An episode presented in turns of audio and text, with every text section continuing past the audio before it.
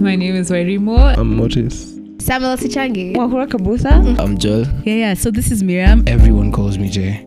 I'm an artist. I feel like if you're not telling a story, if you're not putting your ethos through your project or through your pieces, then what are you really doing? That's something I wanted Vajra Kenya to like really focus on, on like minority groups in Kenya. Like I know for a fact that you saw me as an artist. Now just follow your passion. Just follow what makes you happy. Yeah. And just keep at it. I think from then on, I've never been afraid to say, you know what, like, this is what I What I want. You you can never really define a human being to a complete like degree. You know, I never change my process because it's always about the intention. No, yeah, I think I'm done. wow, uh, what a way to wrap it up.